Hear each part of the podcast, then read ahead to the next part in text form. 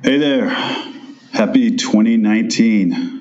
If my voice sounds heavier, it's because my whole body's generally heavier from the gluttony of the holidays of 2018, but I'm getting it together. It's on.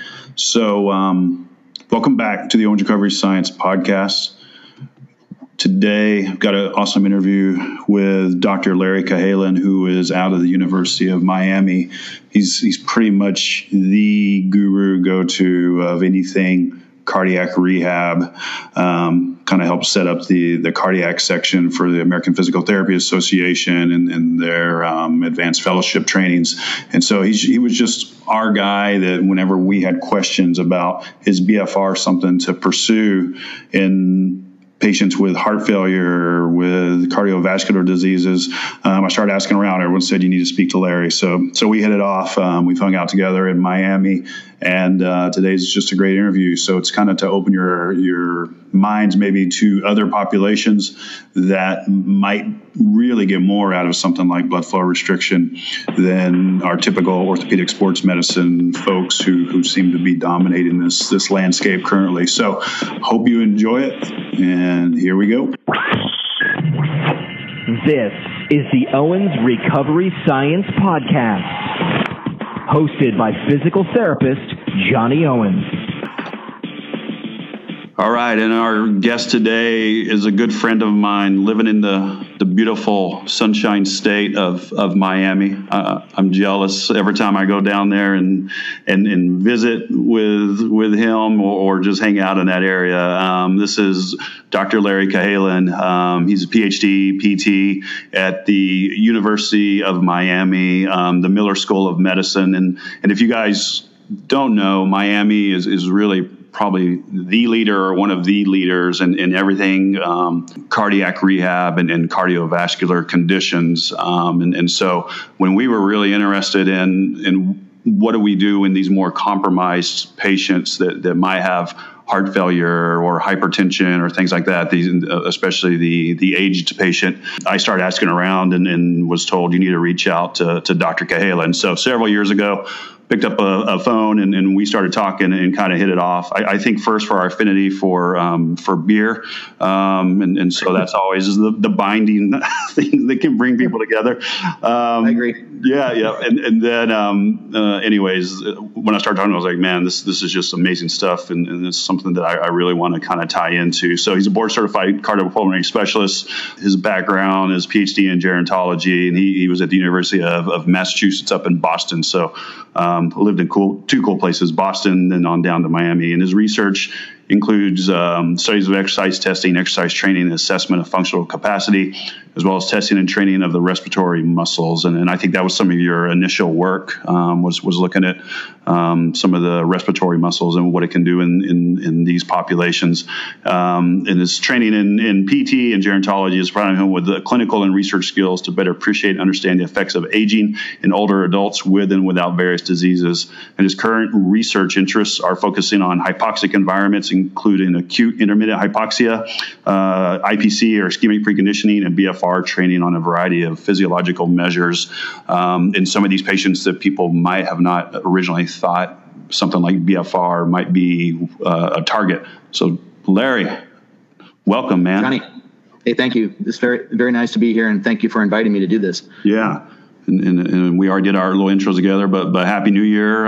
It's off to a fast start, I know, on both our ends, and it's been almost a year, a little less than a year, that we were together in New Orleans presenting the systematic review and meta-analysis that we did for techniques in orthopedics on BFR with hypertensive individuals, and also you kind of laid out a beautiful talk on how you think BFR might apply with heart disease and these cardiovascular conditions. So this will be maybe a nice recap of that.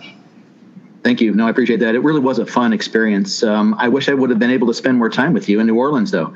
Man, CSM, well, CSM in New Orleans is a problem for me already. So, me too, you know. But it really was fun. And I think one of the things that really was nice about that meeting was it did give me a chance to hear you speak more and to, you know, learn more from you, but then also to share some of my ideas, which really it was interesting to discover about 3 months after that presentation, there really had been no publication about the use of BFR in the most compromised heart disease population, those people with congestive heart failure. Right. And 3 months after that particular presentation, a paper did come out of Japan, and it was done in subjects with heart failure, reduced ejection fraction heart failure. And they've discovered that individuals doing BFR compared to individuals not doing BFR, just doing aerobic exercise training without BFR, those who did it with BFR had a significant improvement in their oxygen consumption. They also had an improvement in their anaerobic threshold. It took them longer to become anaerobic. And the individuals also had a significant decrease in C-reactive protein and a decrease in BNP, which is B-natriuretic peptide. For me, it's a very important peptide. It's a very important measure because when it's elevated, it indicates that an individual has more severe heart failure and heart dysfunction. When it decreases, like it did in the study, it means that the heart is actually pumping better and possibly even getting more blood to the periphery, which certainly makes sense with the improvement in oxygen consumption, as well as the improvement in taking longer to get to the anaerobic threshold. So I think for me, that started to make me think more about the way by which BFR might affect the endothelium, the muscle itself, but the vasculature within the body, and the way by which then it could possibly improve maximal oxygen consumption in healthy people and other people with disease. So we looked at the literature, and one of my PhD students, Magno Formiga, helped me put together a meta-analysis, which was accepted as a platform presentation for the cardiovascular and pulmonary section that demonstrated that individuals who are healthy and do aerobic exercise with BFR have a significant improvement in oxygen consumption compared to exercise without BFR. So I think, there's something to this, and I think the major adaptations that occur are within the muscle itself, but then the cardiovasculature within the vessels and the way by which an improvement in oxygen delivery and uptake occurs to improve the oxygen consumption of a person, improving their fitness and overall status. And that's kind of piggybacks on our last podcast where we really talked a lot about this angiogenic response and maybe a positive adaptation on the endothelium. And that's kind of shifting a lot of research interests, it sounds like, even in the sports world, because we're seeing loss of potentially capillary beds playing a role in reduced myogenic stem cell content. And so, at first it was like, well, these people are the most compromised and they probably, if you ask me who doesn't know a lot about your patient population, what's cardiac rehab? It's like, well, it's walking on a treadmill with a bunch of EKG leads on you, But then when we start talking, it's like, well, muscle seems to be important, and maybe this loss of muscle plays a role in cardiovascular disease. And I guess it might be controversial, but it's kind of old. But can you touch base on what the muscle hypothesis is? Yeah, no, it's a great question. The muscle hypothesis of heart failure, it's been developed by a physician in Britain, Andrew Coates, and he developed this hypothesis that skeletal muscle is a key ingredient in the dysfunction of heart failure. And I believe that it really applies to anyone with cardiovascular disease, not just heart failure, and that as an individual's muscle becomes dysfunctional, the person becomes weaker. If they become weaker, they probably have fewer capillaries. They have poor blood flow to that particular muscle and less oxygen uptake, less utilization of metabolic substrate. And as a result, the person develops an atrophy and they become cachectic. And so by improving skeletal muscle, it seems to have an effect, as I mentioned with this study that came out of Japan with BFR in heart failure patients, that it seems to really facilitate an improvement not just within the skeletal muscle, but within the whole cardiovascular system, and affects the inflammatory markers. It affects the muscle growth. It affects breathing. It improves ventilation. It decreases, I think, the sympathetic nervous system and the excessive overdrive that is seen in heart disease and heart failure, and overall can improve heart function. So I think the muscle hypothesis of heart failure is a very good example by which I believe we see improvements in cardiovascular function, and in particular, the pumping of the heart by improving skeletal muscle function, size, and abilities. And so how much do you see with these cardiac patients that adding muscle or a resistance training program is recommended, not only from, you know, just general knowledge, but also do people feel like it's safe? Yeah, no, it's definitely been shown to be safe. It's recommended in most of the guidelines from the American Heart Association and other professional organizations.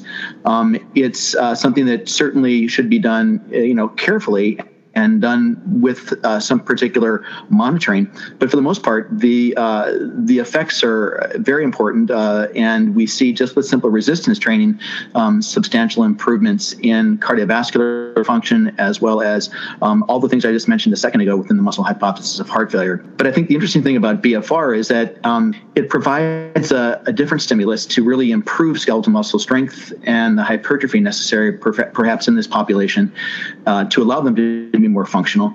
And then I think it also improves in a greater degree, rather than just high intensity resistance training, the way by which, and we've talked about this, the occlusion, but then the reperfusion that can occur, whether it's strength and resistance training or aerobic exercise. I have to say, doing this meta-analysis and really reading through all the articles that have been done, there's a lot of variety in the way by which BFR is done. Yeah. But I think what seems to, for me, in the aerobic sense, in the cardiovascular system, having a bit of an occlusion, but then a reperfusion, really seems to highlight the way by which BFR can improve the cardiovascular system, and I think the heart as well.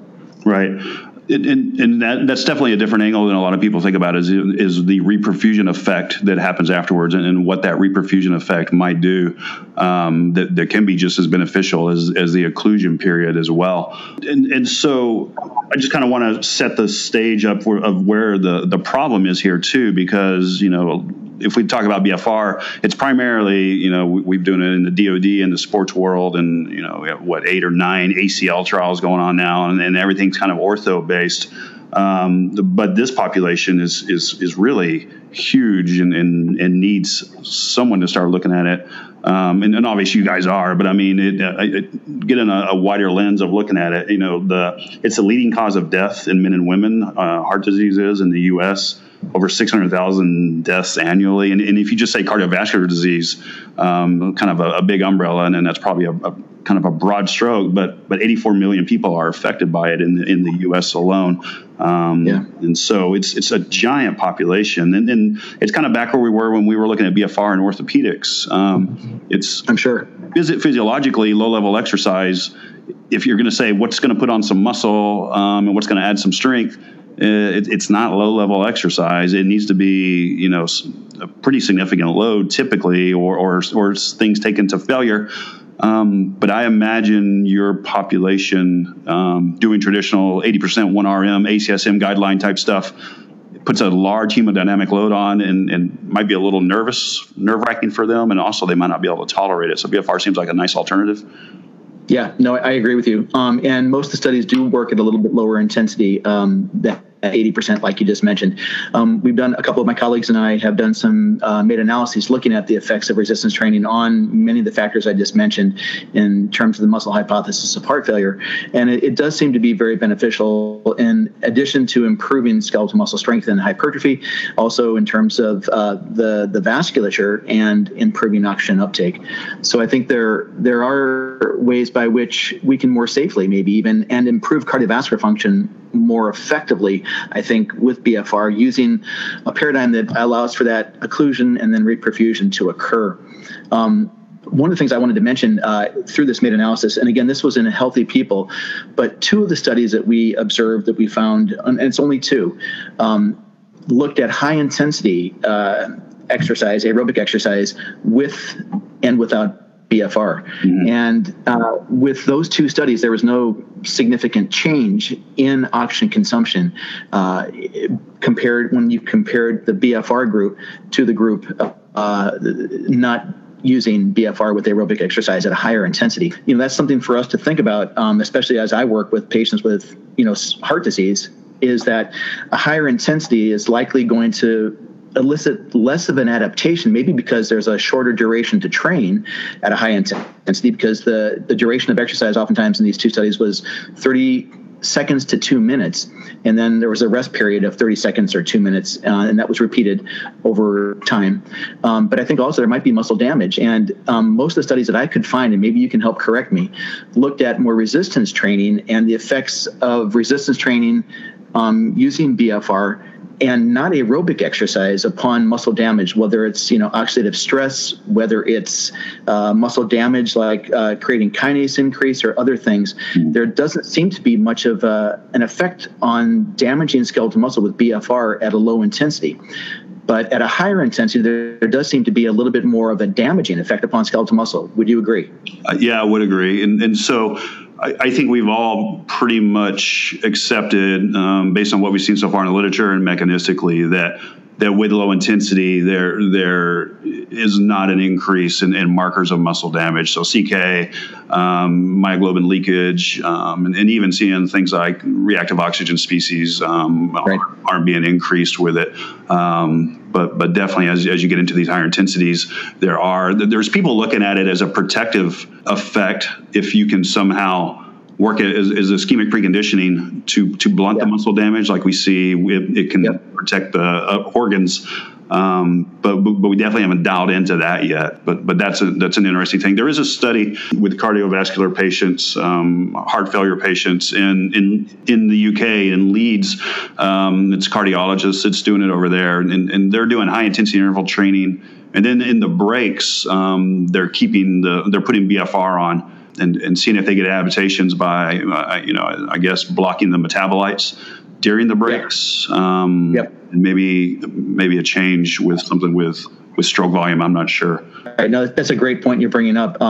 Taylor did that. There's a study by Taylor, if I'm not mistaken, the author, and they did sprint training, and during the rest periods, they used BFR, and they found substantial improvement in oxygen consumption in that particular study. It's a neat area. I think it's a really good idea as well to do the higher intensity perhaps, and then during the rest periods, possibly use the BFR. Really good idea. Yeah. Well, and kind of getting back to the point on stroke volume, you're a fan of that in your population of somehow reducing stroke volume? It's a great question. I think, if we think about the maximal exercise that a person might do, we'd like to improve the person's stroke volume, but during submaximal exercise, we would like to have a system more efficient and subsequently have a lower stroke volume for a given amount of work after a certain training period. So I think, and it's a great question you're asking, in this meta-analysis that we're presenting at a combined sections meeting, that again, we didn't know how they'd be accepted by the cardiovascular pulmonary section, but the two abstracts we accepted were accepted not as posters, but as platforms. Yeah. And they're both on Friday, the 25th, I think, of January, 9:00 and 9:30. Okay. I think for us, that was a good sign that there's interest in this field of cardiovascular pulmonary care and physical therapy in particular.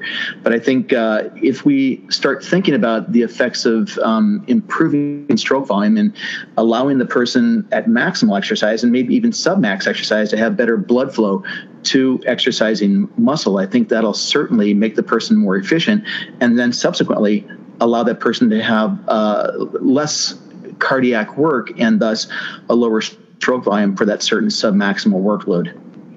And can you touch base on in the past of how you guys would work on that with maybe some of your breathing or inspiratory work? Yeah, no, that's a great question. I think for many of us, one of the ways by which we stimulate the respiratory system is to train it at a higher intensity or a modest intensity, 40 to 60 to 80% of the person's maximal inspiratory pressure.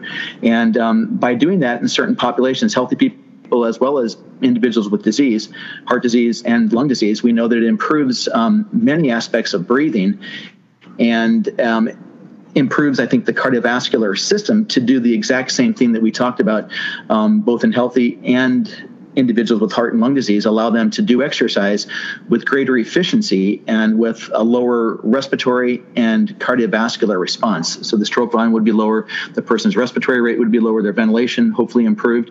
It would not have to have as fast of a respiratory rate nor as much movement of air because the person's a bit more effective and efficient at what they're doing, and their tidal volume improves. Very cool. So I think, one of the things that I really was interested in doing when I first met you, and you were down here and you were educating us about the methods by which BFR could be done, I started thinking, wow, if a person could possibly make themselves a little ischemic, or I shouldn't say ischemic, hypoxic, maybe we can actually facilitate a greater adaptation within the respiratory muscles. And I started thinking, how can I do BFR to the respiratory muscles, which probably is not going to be possible. But I think the work I've been doing more recently now at the Miami Project to Cure Paralysis, where we have individuals breathe in a lower concentration of air, has really given us a chance to look at some interesting things in terms of the respiratory system, improving respiratory performance, but also improving cardiovascular performance, which again, like BFR, I think is aimed directly at the endothelium and the way by which the vasculature becomes more pliable, adaptable, and less rigid. And I think, it gives that plasticity, which we talk about mostly for the nervous system, to the vascular system as well.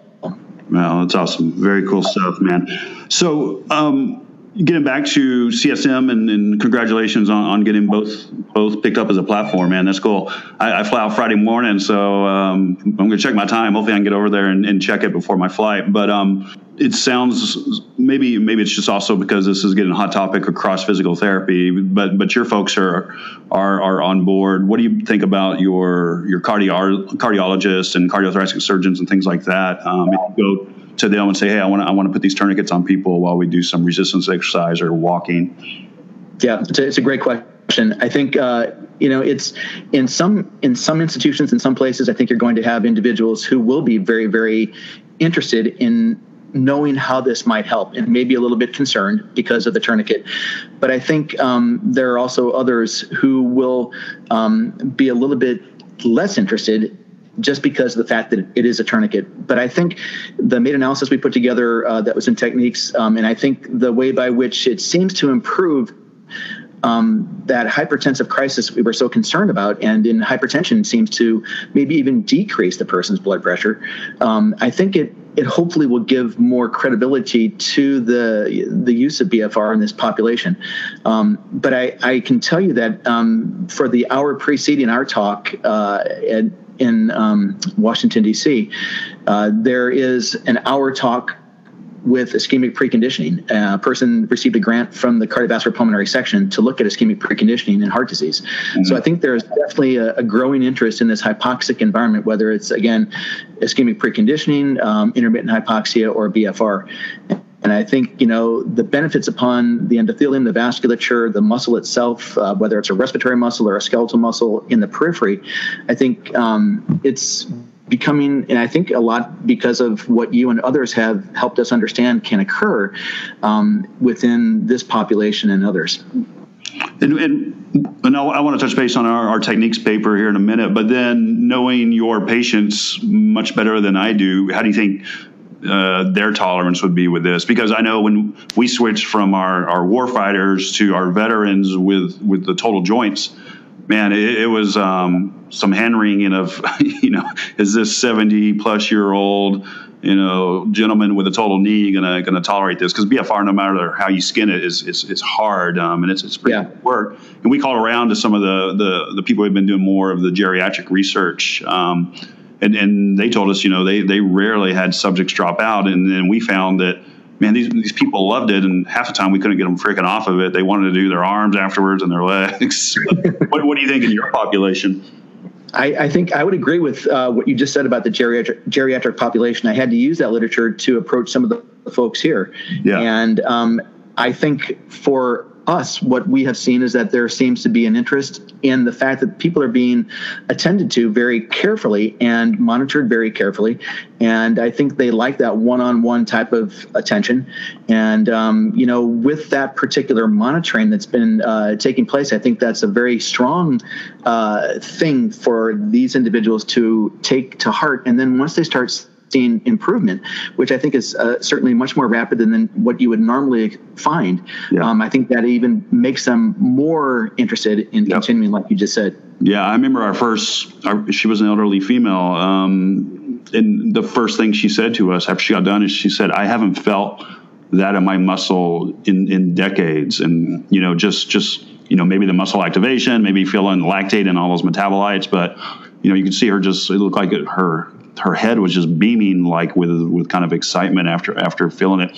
So, and again, I'm naive to your population. Can you take people who might not understand the way cardiac rehab works, or if someone has this diagnosis, and then maybe touch base? I know you did for the American Heart Association, kind of look at utilization of can clinicians help refer patients. Can you take us through like what the process would be from, hey, I got diagnosed with this problem, now I need rehab, and what does rehab look like? You know, is it always one-on-one and very monitored, and just take me through that. Yeah, no, it's a great question. In the phase 1 and 2 setting, it's usually more one-on-one. Not always. You may have a few subjects, but there is direct monitoring and attention being given to those individuals. And for the most part, the standard cardiac rehabilitation program or pulmonary rehabilitation program, another population that may benefit from this type of training, I believe, is that the person either walks on a treadmill, they'll do some stair-stepper type activities, and they'll do that for a certain period of time, oftentimes to tolerance, but then hopefully trying to get them to a 20 or 30-minute period. And that seems to certainly improve functional performance. It improves some of the cardiovascular indices. But I think, resistance training has been added more recently to include with the cardiac rehab regime to improve skeletal muscle strength and hypertrophy and give the person a greater functional capacity. But I think, doing something like BFR, a shorter period of time is needed. And I think benefit both with resistance training and aerobic, shorter periods of time, and I think greater benefit within the cardiovascular system is possible. I think certainly needs more investigation, but I really believe that the hypotheses that I've come up with, one of our abstracts is a hypothetical abstract looking at BFR and heart failure. And again, we end the presentation with the study that came out of Japan, but using the muscle hypothesis of heart failure like I did with our presentation, it really makes sense that for heart disease, if we add resistance and or aerobic exercise with BFR, it likely will facilitate that particular standard or regular cardiac rehab setting and allow the person to have better benefit. Are you guys typically bound by this is a time in weeks-based program, so you've been diagnosed with this condition and you come in and this is a 4-week cardiac rehab, or are there certain targets and goals you're looking at either from an EKG perspective or from a strength and hypertrophy function perspective? It usually it's a time-dependent regime that a person will receive. And after a certain period of time, that person will enter another less monitored setting, which would be like a phase 3 cardiac rehabilitation setting where there's still monitoring going on, but less electrocardiogram and a little bit more freedom because the person has already been taught how to do the exercises. And you're asking a great question. We've discussed this among my colleagues in a phase 3 type setting. Should we just allow individuals to come in and use the BFR device without direct monitoring like we had been doing earlier, if that makes sense? Mm-hmm. And I think, if the person's, if they're savvy and they understand what they're doing and they, with most systems, I think they can be done properly and without any complications occurring. I think that possibly is a way by which a less monitored phase 3 setting could do any kind of, whether they're doing resistance training, which does happen, or something like resistance training with BFR or aerobic exercise. Yeah. And I think kind of piggybacking on that, and you and I think both believe this, that this personalized approach to each individual really helps us kind of dial this in with laser focus, and we're not guessing. So I'm not pumping something up at 200 millimeters of mercury on Miss Smith, who has a smaller limb and maybe less muscle, and who knows what her vascular compromise might be versus Mr. Smith, who has twice the size limb, and 200 is much less occlusion on him than it is on her. That being able to use these Dopplers, ours are embedded in the cuffs to understand what the pressure is per person, especially in right. Your population, it seems essential. Yeah. No, I agree. I think I've spoken with you about one of my DPT students who has a distinct interest in diabetes because he himself is a type 1 diabetic. Mm. And he really believes that there's a real place for BFR in the diabetic population. Yeah. And, he's actually putting together an IRB right now that hopefully we'll be able to initiate sometime in the near future. And I think, even though it's a contraindication currently, like it is with, I think, vascular diseases, I think, given and done the right way, it could be a very beneficial thing for the diabetic and or the person with vascular disease. Yeah, no, and that's this next target population that's got a lot of interest right now, and it is it's a risk factor just because we don't know, right. But we do have it looks like a pretty large trial that's going to be started in Germany, where they track it nationally. If you're newly diagnosed with diabetes in Germany, they follow you for 10 years, and we're trying. Looks like we're going to be able to slide in and add this as an arm to that very nice longitudinal study. So yeah, that one's got a lot of interest, and so. What about the ability? So once I know, okay, Larry, you've got heart disease, I'm bringing you in cardiac rehab, we put this cuff on you and I measure you out on your limbs and, okay, 180 millimeters of mercury is your limb occlusion pressure. I'm going to use a percentage of that. We don't know the exact numbers, but we feel like 60 to 80% in the lower extremity is good to go. We'd probably... in the start with your population, start with maybe a little bit of a lower number. We did, yeah. Just for tolerance. But then What do you think of graded increases in pressure? So I'm controlling changes to the heart through the vasculature by, as little as 1 millimeter of mercury at a time just by taking a cuff up. What do you think about manipulating variables like that? I think it's a great idea. I think it's a really nice way by which I think in the patient with heart failure and or heart disease, the pumping of the heart is what's compromised. And by occluding a limb, either unilaterally or bilaterally, I think you will have a decrease in venous return. And then when you reperfuse, there'll be an increase. But I think that fluctuation, giving the heart a little bit better pumping ability during the occlusion, and then probably even during the reperfusion, is something that you could test very easily, doing exactly what you said, trying to find that optimal level for limb occlusion pressure that then would facilitate that particular improvement in cardiovascular and then hopefully skeletal muscle function. And you almost have, and you touched on this at CSM a little bit, just a sucking of blood out of the heart. Is that at the reperfusion moment or during the occlusion? It's a great question. It's something very similar to something called EECP, Enhanced External Counterpulsation, which is essentially it's a big blood pressure cuff from the umbilicus all the way down to the ankles on both lower extremities. And this particular device, this big cuff, is synchronized with the electrocardiogram. And when the person... when the heart starts to contract, we actually, just before the heart starts to contract, the pressure within these cuffs releases. So you have a dramatic decrease in pressure within the lower extremity, which really does change its pressure gradient and sucks blood from the ventricle and allows the heart to work more effectively. And I think during that reperfusion phase, whether it's with aerobic exercise or maybe even just at rest with BFR or doing resistance training, you're going to facilitate something like that to a lesser degree, of course. Mm-hmm. But I think something like that occurring within the heart and its pumping ability.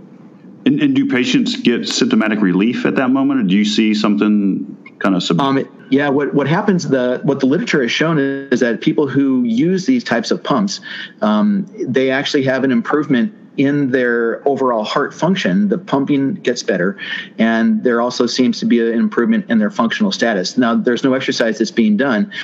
They're just, for the most part, lying down and having this done. Usually, when they're having this done, it's usually for retractable angina, when the person has chest pain that just prevents them from doing any physical exercise. Mm-hmm. And by doing this training, it actually allows the heart to become more effective and efficient. And I think it also, as we've already mentioned, it improves endothelium in the periphery and allows this person to now have an improvement in their functional abilities, less angina, less chest pain, and they actually can do more activities.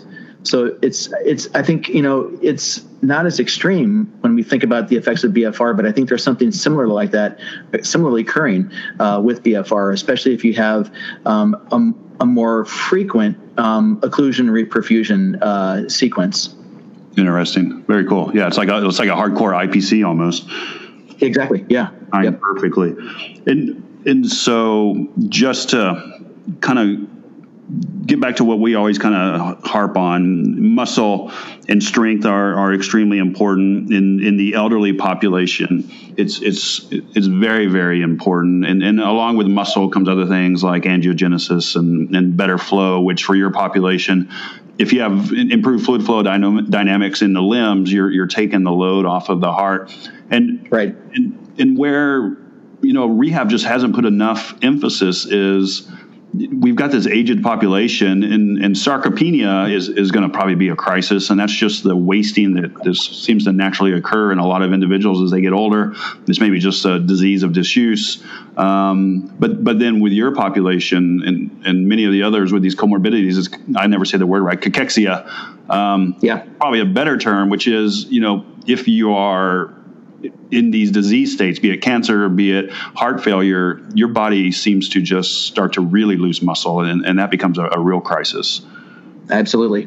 And that's one reason why, you know, I made the comment that I think even patients with pulmonary disease might benefit from a properly provided BFR regime, where I think we can improve the skeletal muscle mass and decrease the sarcopenic or cachectic state that these individuals get when they're in their advanced stages of the disease, whether it's heart disease or pulmonary disease, but then just aging, like you said, and I think, you know, I think sarcopenia is a major problem in most elderly individuals, and I think, you know, it's something for us to think about, especially as the older population starts to live and function, hopefully for a longer period of time, to keep them more functional. Maybe a little bit more muscle mass and a little bit better endothelium will allow them to be healthier and live a better life. Yeah, and that's where I think as rehab folks, we need to understand that what drives muscle hypertrophy and find things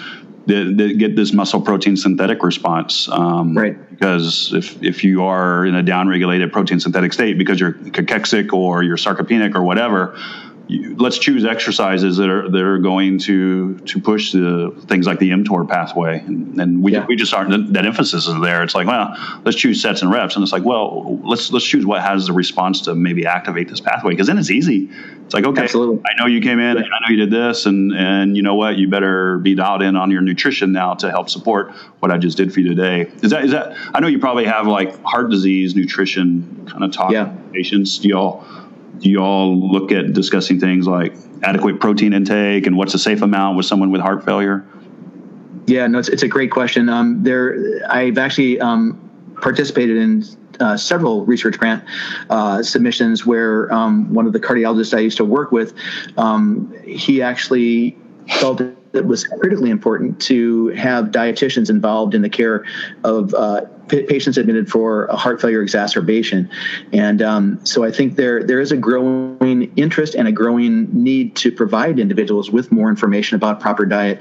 We know that the American Heart Association does that with patients with heart disease and heart failure. But I think especially when undertaking more exercise and the way by which we might then use BFR, there's a distinct need to better educate patients about their diet and protein intake and other nutrients and substrates to allow them to have the best bang for their buck. For sure. So let's talk about the techniques and orthopedics paper that we did. And so one thing, you know, you get past the initial conversation sometimes with the docs or whatever of, okay, we're cool, not worry about clots. But then it's what's the hemodynamic load on these individuals? Are we making blood pressure shoot through the roof and heart rate shoot through the roof when you occlude someone, especially during exercise? Can you kind of highlight what we found in that? Yeah, I think, you know, again, there was a limited literature, 3 to 5 articles that were included, but I think we looked at the acute and the chronic effect of BFR on blood pressure, systolic, diastolic blood pressure, heart rate as well. And what we found is there were, in all the variables, systolic, diastolic blood pressure, and heart rate, there were no significant acute or chronic effects that were detrimental.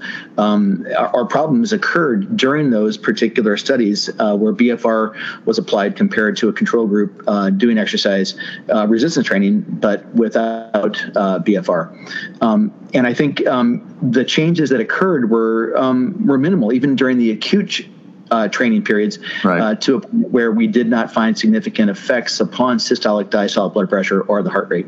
Right. And so, caveat again, it was a limited number of papers, and like so much of the BFR literature, the applications seem to vary across the board, and sometimes it's hard to even find out how they actually applied and what occlusion they used. But absolutely, at least under occlusion, it seemed like in that population, it seems hemodynamically safe, which is beautiful.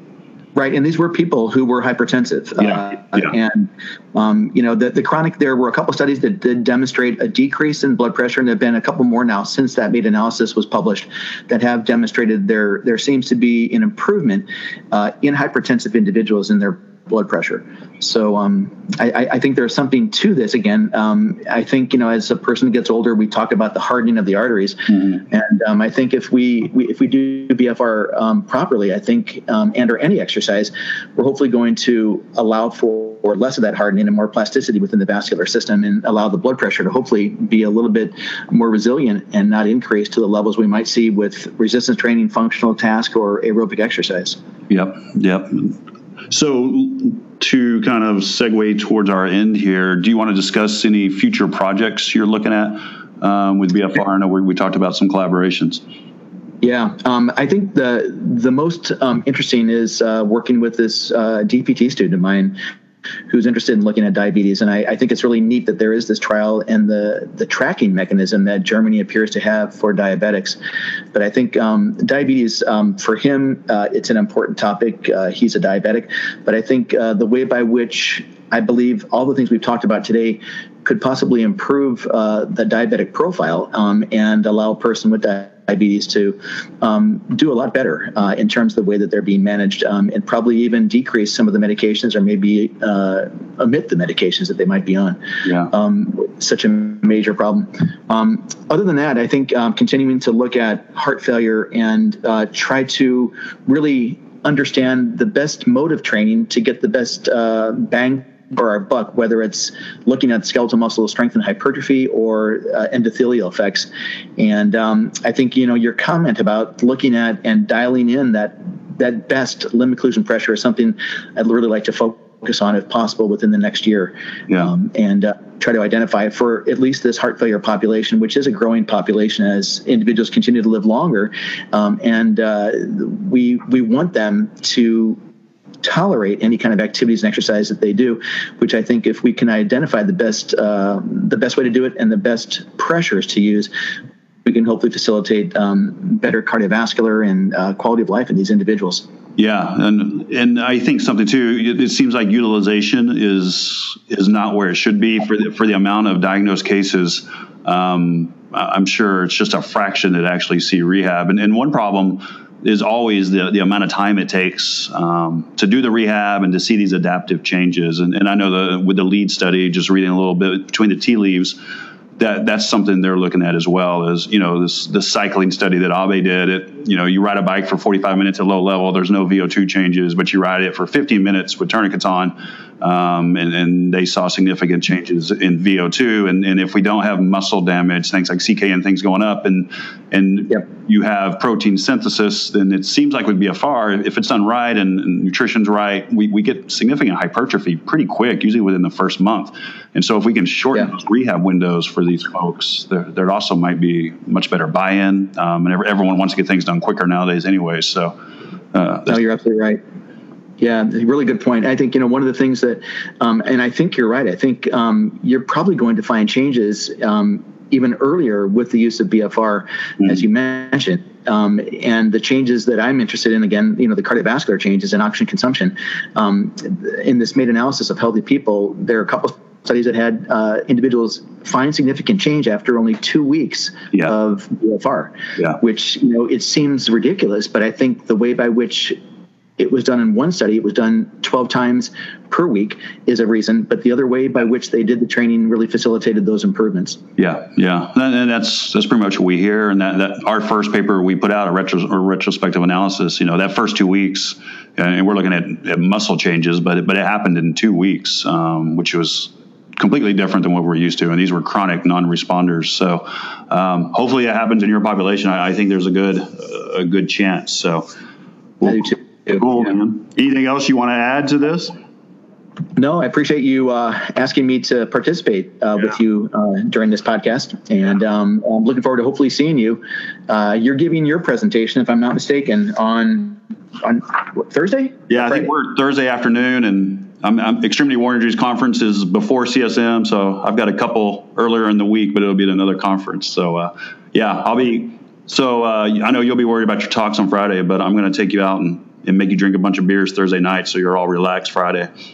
Perfect. You know me well. And I'll do the same with you on Wednesday. Actually, on Thursday.